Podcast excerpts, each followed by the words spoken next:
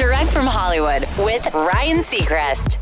After already having some success, Roddy Ricch managed to climb to the top of the music industry in 2020, dominating the hip hop charts and having pop success as well with his crossover hits like The Box, Rockstar with DaBaby. That's why Variety named Roddy Ricch Breakthrough Artist of 2020, and he has no plans to slow down or stop rising anytime soon. But when asked which hip hop mogul he would want to model his own career after, he told the magazine respectfully, none of them.